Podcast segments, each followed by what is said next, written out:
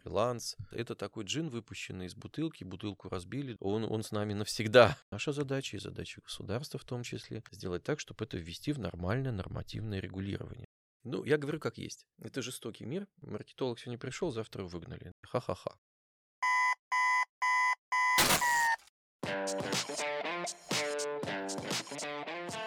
Питерская вышка. О балансе. И не только. Всем привет! На связи Вышка. Меня зовут Алиса. Я веду рубрику «Карьерный совет» и общаюсь с представителями компании. Сегодня мы поговорим о work-life balance – балансе между работой и личной жизнью. Существует ли он или достижение равновесия – это утопия? Нам поможет гость из администрации Санкт-Петербурга. Мурашов Игорь Андреевич, заместитель председателя Комитета государственной службы и кадровой политики. Здравствуйте, Игорь. Как Добрый ваше настроение? День. Пока хорошее, пока позитивное. Да. А, Для начала нашим слушателям было бы интересно узнать немного о вас и должности, которую вы занимаете в администрации. Как выглядит ваш рабочий день? Чем вы занимаетесь? Обо мне. Ну, я 81 года выпуска. У меня и высшее образование, я еще кандидат политических наук. Много чего читал, изучал, и как-то получается, что развитие, обучение себя для чего-то или ради чего-то, оно меня всю жизнь сопровождает. Никогда не думал, что так получится. Ну, не знаю, где-то самому интересно, где-то вы- вынужденная история. Последнее, что было, ну, не в качестве рекламы, э, ломаю, осваиваю Data Lens от Яндекса.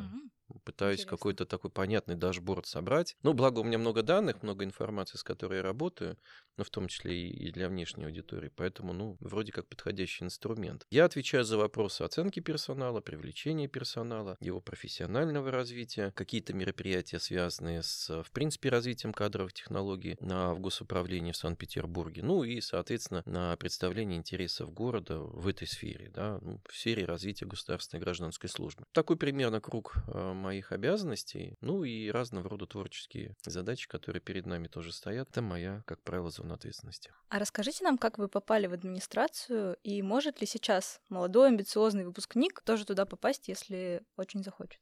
Ну, как я попал? Я попал так, вот как никто никогда и не попадает, да, что называется. Это был 2003 год, а не было никаких э, проектов по привлечению молодежи, ни молодежных резерв, ничего, да. Не было даже толком открытых конкурсных процедур при приеме на работу, которые сейчас проводятся. Поэтому это, ну, методом, знаете, научного тыка, каким-то волшебным образом у нас на среди студентов ходили вот эти магические номера отделов кадров органов власти, да, и а дальше это как вот в рулетке. Ты звонишь, и вот я там студент, значит, я хочу пройти практику, может быть, я вам там нужен. Получилось так, что в этот момент как раз нужна была помощь, значит, бумага, много бумаги, поэтому то, что мужского пола, это, в общем, да, очень приветствовалось. Поступил на практику, это 2003 год, начало. Сколько, недели три или четыре, по-моему, у нас практика была. Как-то себя позитивно проявил. После получения уже ну, диплома, документа о высшем образовании, я уже пришел сначала на техническую, ну а потом уже на должность госслужбы. И начиная там с самых вот каких-то начальных позиций, так двигался, двигался, двигался, двигался. Ну и сейчас вот э, занимаю должность зампредседателя комитета госслужбы и кадровой политики. Ну вот в этом же комитете начинал, в этом же и развивался. Сейчас в этом смысле, конечно, я всем тихо завидую, потому что сейчас наш проект «Молодежный кадровый резерв» или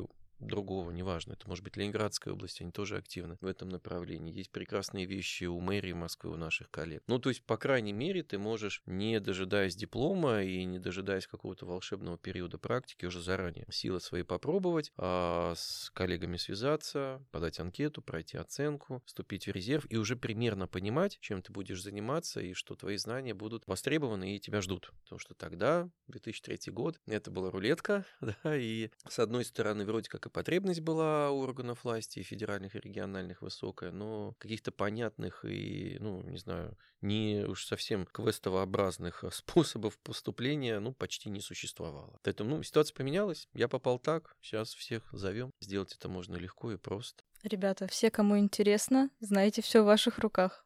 Правильно?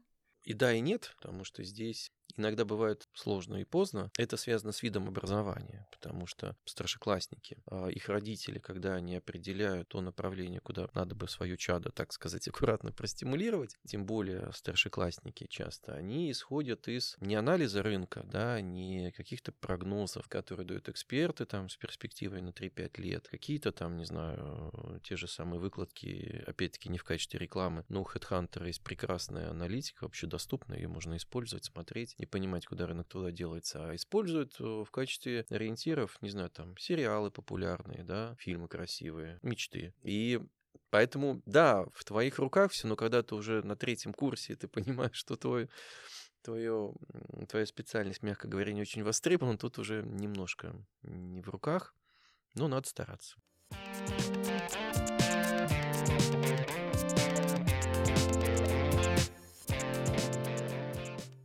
Тема нашего выпуска сегодня — это work-life balance. И для начала мы хотели бы попросить у вас, чтобы вы помогли нам взглянуть на него с точки зрения закона.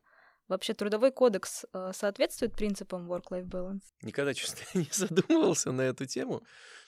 Понимаете, я к трудовому кодексу отношусь как к неким, ну, там, просто рамкам. Да, если брать образ пляжа, и где люди все купаются, это вот буйки, просто за которые не надо заплывать. Это все, что находится внутри, а трудовое законодательство, оно позволяет, ну, очень многое делать и по сокращенному рабочему дню, и по фрилансу тому же самому, и по совмещению работы одной со второй, там, и какой-то другой деятельностью. Там довольно широкий спектр. Здесь скорее можно говорить не о трудовом кодексе как документе, да, а желание руководителя его истолковывать там тем или иным способом. Это скорее инструмент. Поэтому, ну, трудовой кодекс, да, он позволяет очень многое. Наверное, даже гораздо больше, чем а, законодательство о госгражданской службе. Я лично завидую тем, кто живет по трудовому кодексу, потому что у них, конечно, возможностей гораздо больше. Повезло так повезло. Но, в принципе, если использовать инструмент по назначению, то все будет хорошо. Я бы так ответил.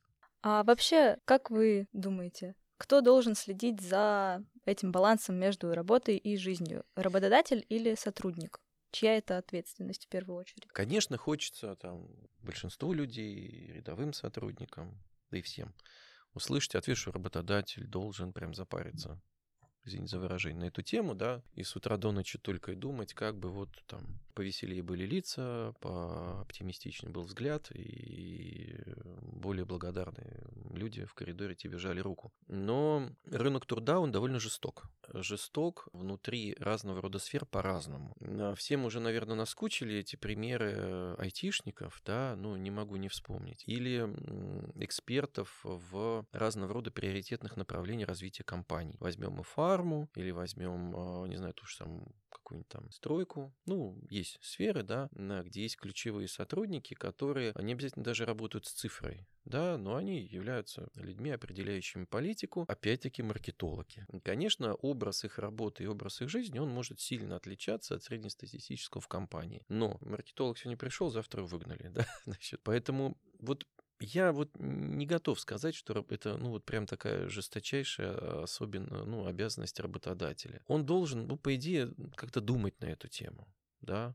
Хороший работодатель смотрит данные по людям, что они на эту тему думают, проводят соцопросы, беседуют с ними. Но если люди, ну не знаю, с одной стороны, в принципе, ну, считают, что их в окружении и работодатель должен развлекать, то, конечно, никакого счастливого профессионального развития они не получат. Я очень витиевато говорю, но я здесь, наверное, скорее выступаю с точки зрения работодателя да, не как сотрудника работодателя, потому что фразы про то, что а теперь, ой, а вы обязаны нам дать то, обязаны дать все, обязаны дать это, и вообще мне надо уйти пораньше, потому что у меня какие-то личные там свои дела. Это очень личное мнение, абсолютно не научное, не объективное, но, как правило, эти вещи говорят люди невысокопродуктивные. Вот очень странно, что те сотрудники, ну вот в частности, надеюсь, нас не слышит наш пресс-секретарь, она максимально продуктивна, кстати, маркетолог, и мы ее очень высоко ценим, это действительно наша находка. Мне ее часто приходится останавливать потому что она там, не знаю, там в 9 мне пишет какой-то очередной пресс-релиз, присылает, и мне приходится ей говорить, что остановись, не надо так а, расходовать свое личное время, иначе, ну, это просто ничем хорошим лично для тебя и для твоей жизни не закончится. И получается, что вот наоборот, да, в другую сторону перегиб. Поэтому, ну, будьте трезвы, Работодатели многие в это вкладываются, многие об этом заботятся, но вот смотрите, здесь есть очень тонкая грань. Спортивные мероприятия, если мы говорим об этом. Мероприятия связаны, а поедем там посадим дерево. Или э, какие-то там, не знаю, давайте придумаем выходной э, маленький корпоративчик в этот день затеем. Они ни в коем случае не должны быть способом прогулять работу. И вот эту тонкую грань должен чувствовать работодатель. Я поэтому, может быть, не очень так правильно отвечаю с точки зрения аудитории. Работодатель существо жестокое, это правда. Для работодателя человек прежде всего ресурс. Задача, знаете, как вот с ресурсом, поддерживать его в ресурсном состоянии. Если он там слишком расслабленный, работодатель начинает закручивать и завинчивать гайки. Поэтому мне кажется, что сначала это все-таки задача человека, сотрудника. В противном случае работодатель, а, вы ему даете право задавать вопросы и уточнять, что с вашими детьми, с вашей семьей, с твоим состоянием здоровья и много чем. Я не думаю, что людям вообще хочется в большинстве своем на эти вопросы отвечать. Поэтому я бы, наверное, вот так вот, подводя жирную черту, сказал, что это все-таки ответственность каждого человека в отдельности. Здесь нужно сохранить и трезвость определенную и понимать свою ценность, неценность на рынке труда. Где-то, может быть, наступая себе на горло, а где-то действительно останавливая работу, потому что ты иначе просто сгоришь. И опять-таки есть ошибка в участии сотрудников, они а, считают, что страдания на работе, что вот, а я сижу дольше всех, а я делаю больше всех, а я вот стараюсь ну, дальше, глубже, там, быстрее, выше, сильнее, что это принесет, ну, безусловно, позитивные плоды. Как правило, там сценарий он немножко другой. Мы в другую сферу ушли, но я хочу просто пояснить свою мысль. Человек изматывает себя до состояния уже вот абсолютной, вот, не знаю, усталости и невменяемости. И что делает работодатель? Он от него избавляется. Вот поэтому вот эту грань тоже надо понимать. Не надо загонять себя как лошадь.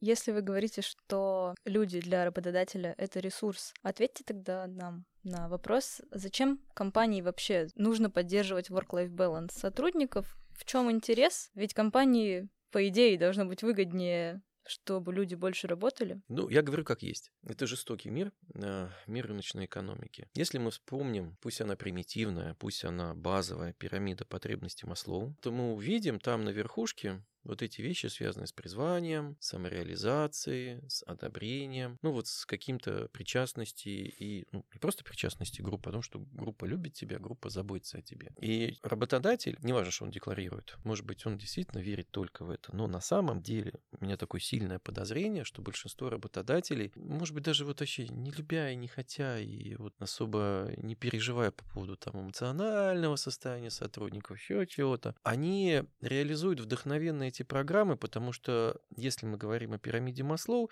естественным образом продуктивность человека повышается. Достаточно, и это причем очень дешевая история, то есть там не надо людям существенно там повышать зарплату. Достаточно сделать небольшие телодвижения в сторону поддержки их, их семьи, а, или их какого-то личного развития. И люди откликаются, люди двигаются вперед, у них появляется привязанность к этой компании, повышается лояльность компании, это означает, что этот человек, ну, в случае что, будет работать дольше и больше, да, и из компании просто так не уйдет. Я, наверное, скорее такой, знаете, есть суровый HR, да, вот я вот с этих позиций а, трактую подобного рода мероприятия. Именно поэтому часть а, из них носит очень такой театрализованный на самом деле характер. Но это очень вот важная история с точки зрения организационной психологии. Пока вот этот вот условный гештальт у человека не закрыт, компания меня защищает, компания мне платит, компания заботится обо мне, думает обо мне и в принципе а, ну, там, семье, может быть, чем-то помогает, подарки какие-то на Новый год там дает, да,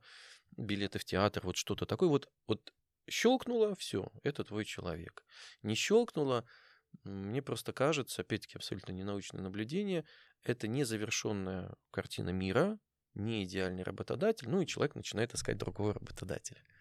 Поэтому, если кратко, мой ответ, ну, люди банально закрывают э, сотрудникам гештальт, чтобы окончательно, значит, и бесповоротно их заикарить и стать в их глазах абсолютно идеальным работодателем вот по вот этой пирамидке. Как вы думаете, компании замечают, что не отдыхая, сотрудники начинают быть менее продуктивными? Что если не давать им отпуска, отдыха, то тогда и продуктивность падает? Или это замечают только это сами вот, работники? Смотрите, тут какая история. Есть немало сфер труда, деятельности, да, или сфер сфер бизнеса, которые почти невозможно посчитать. Это возвращаясь там, к вашему первому или второму вопросу. Результативность почти невозможно посчитать. Если мы говорим о самом удобном и приятном для всех э, примере типа ритейла, да, то там, там прибыль поросла, там, значит, вверх куда-то посещаемость какой-то точки пошла, значит, узнаваемость бренда увеличилась, там все просто.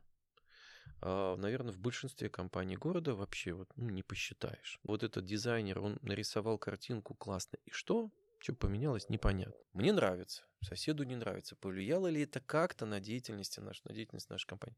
Вообще непонятно. Если мы говорим о поддерживающих функциях, та же самая функция HR, можно методами соцопросов замерять удовлетворенность, там, психологический комфорт и еще что-то. И получается, что работодателю, ну как вывод, вообще далеко не всегда видно, что что-то пошло не так. Для него часто трагедия обычного человека, маленького человека, может не очень маленького, она незаметна, тем более, чем выше мы по уровню вот этой вот иерархии поднимаемся. Я поэтому вначале-то и говорил, что все-таки, ну, надо стараться самому немножко на эту тему задумываться, потому что хорошо, когда ты публичен, хорошо, когда ты вхож, а хорошо, когда ты там, ну, первым лицам или кому-то из среднего на менеджмента представляешь результаты. Они там с тобой здороваются, общаются, советуются. У тебя есть возможность лишний раз в разговоре намекнуть, что там надоело, да, там какая-то неразбериха, еще что-то, или устал, надо в отпуск. Но у большинства сотрудников всех компаний нет такой возможности даже близко. И чем крупнее компания, тем эта возможность ниже. Поэтому они, ну, иногда видят какие-то главные цифры, но попробуй докопайся до причин. Поэтому и да, и нет. Здесь можно, конечно, долго размышлять на тему теории игр, да, внутри каждой компании, в принципе, работодателей как таковых, есть, наверное, 3-5 наборов одних и тех же игр, ролей, которые в том числе и в части, значит, своей загрузки или не загрузки разыгрываются на постоянной основе. Видят, но я не думаю, что видят причину. Потому что, ну, для того, чтобы тебе докопаться до причины, почему это все пошло не так, а руководитель, и желательно, чтобы это был ну, высокопоставленный руководитель, должен буквально несколько недель докапываться, пытаясь понять, что происходит. На что обращают компании только на увольнение? Вот они обращают внимание на уход персонала, потому что это событие, оно фиксируется, текучка считается, но лучше до этого не доводить. Поэтому, если вас это беспокоит, сигнализируем сами. Да, потому что, когда работодатель обратит внимание, вас уже не будет в этой компании. Да, возможно, ваш уход, ваше увольнение вашим вот коллегам, которые остались, как-то вот пользу принесет, да, обратят внимание на что-то, что не слава богу, но вам уже навряд ли это какую-то радость даст дополнительную. То есть, подводя итог, если вы чувствуете, что ваш баланс нарушен, что вам плохо... Да, и... говорите об этом, да, говорите об этом, не молчите. Нету сейчас, э, да и никогда не было ситуации, что есть некий волшебник в голубом вертолете, который сидит и думает о том, как бы сделать вашу жизнь лучше, вашу работу проще, легче. Ну, не бывает такого, не думайте. Это, знаете, как вот эта э, такая иллюзорная вера в то, что давайте создадим отдел развития, у нас начнется развитие. Ха-ха-ха. Да? Вот из этой же оперы.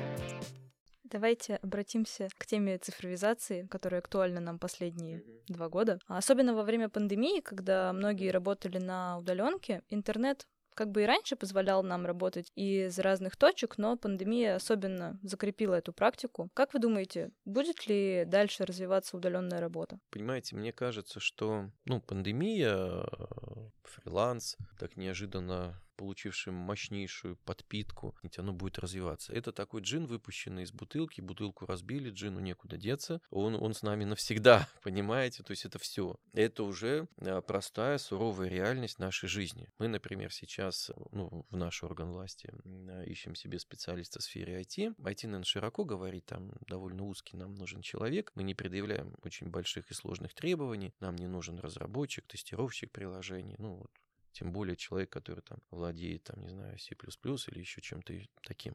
Процентов 90 тех людей, которые нам откликались, а это специфика профессии, они искренне удивлялись, что у нас нет совмещения, потому что они привыкли так, и они привыкли, и бухгалтерия, извините, привыкла, сколько этих людей, которые приходят на один-два дня в неделю, делают отчет компании, уходят дальше. И мне кажется, что, ну вот, не знаю, как мы сейчас уже много лет наблюдаем в том же самом ритейле, ну и в других сферах, такое явление, я бы это назвал некий арендный персонал, да, то есть когда ты берешь, а как ты можешь арендовать студию или арендовать э, оборудование какое-то, для съемки, для строительства или еще чего-то, ты можешь спокойно, у тебя будет арендный персонал, который туда-сюда кочует.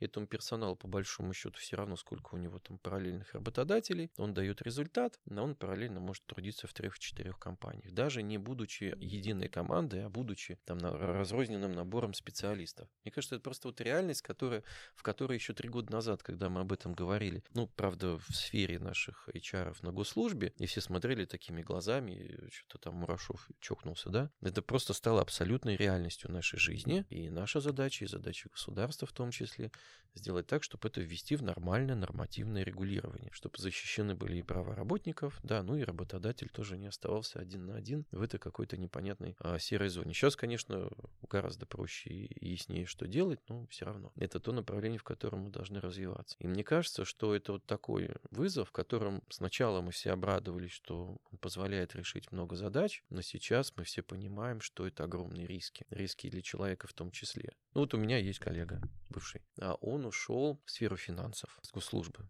как он мне объяснил, аккуратно намекая, будет заниматься расчетом индивидуальных отраслевых KPI деятельности сотрудников одной очень крупной компании. Делать он это будет из дома, жена работает в другой компании из дома. Я ему задаю вопрос, ты уверен, что вы не разведетесь? Потому что вы не отдыхаете друг от друга. О, об этом никто не думал. То есть это скорее, помимо решения наших чисто трудовых задач, породит огромный вот такой кризис внутреннего психологического человеческого комфорта. Есть немало исследований, которые опять-таки говорят о рисках, которые проводились, ну, еще по следам прошлой, что называется, эпохи организации труда. Open space, не open space, фриланс, не фриланс, постоянно сидят вместе или тасуем кабинет и пытались, в общем, замерять продуктивность персонала. И те результаты, которые я видел, они очень неоднозначны а, и сводятся, ну, повторюсь, это очень там авторское мнение было, к тому, что, ребят, если вы хотите добиться классного по-настоящему результата, вы должны вырвать человека из его привычной среды, посадить с такими же коллегами в нормальные кабинеты, не в open space, никакой работы из дома, и вот он должен там сидеть у вас там с 9 до 18, потому что во-первых, это существо живое, он общается не только по электронной почте, и голосом, извините, и взглядом, и запахом, и интонацией, всем, чем только возможно. И когда вы делаете коллективный труд, то ну, исследования показывают, что коммуникация осуществляется не только переписыванием в рамках чата или e-mail. И человек в коллективной работе задействует сразу несколько органов чувств. И поэтому, если вы хотите качественный результат, вы должны, как работодатель, заставить его использовать их все. Это означает, что, наверное, для части работ, где есть очень простой результат, очень, ну, там, выходные параметры, да, ты нажимаешь на кнопку «Загорелась зеленая лампочка», нажал на кнопку, там, открылась дверь. Там, наверное, да, вот э, этот фриланс, он будет, ну, процветать, и удаленка будет множиться, множиться, множиться. Там, где очень простые операции, та же самая курьерская доставка, да, или работа на кассе, везде одинаковая. Там тоже, наверное, проблем никаких не возникнет. Но там, где ты работаешь со сложным социальным процессом или создаешь новый продукт, придется по-старомодному, скорее всего, какую-то часть своего персонала брать, запирать, и вот они вот там должны трудиться. Условно выбирать Папу Римского, пока не выберут. Друзья, подошла к концу первая часть нашего выпуска с Игорем Андреевичем Мурашовым. Разговор получился очень информативным, поэтому, чтобы у вас все хорошо уложилось в голове, мы разбили выпуск на две части – Сегодня мы поговорили о Work-Life Balance со стороны работодателя и надеемся, что вам было интересно. В следующей части мы поговорим с нашим гостем о его личном опыте поиска баланса между работой и личной жизнью. Будет много полезных инсайтов, обещаем. Увидимся в следующем выпуске. Всем баланс. Пока-пока.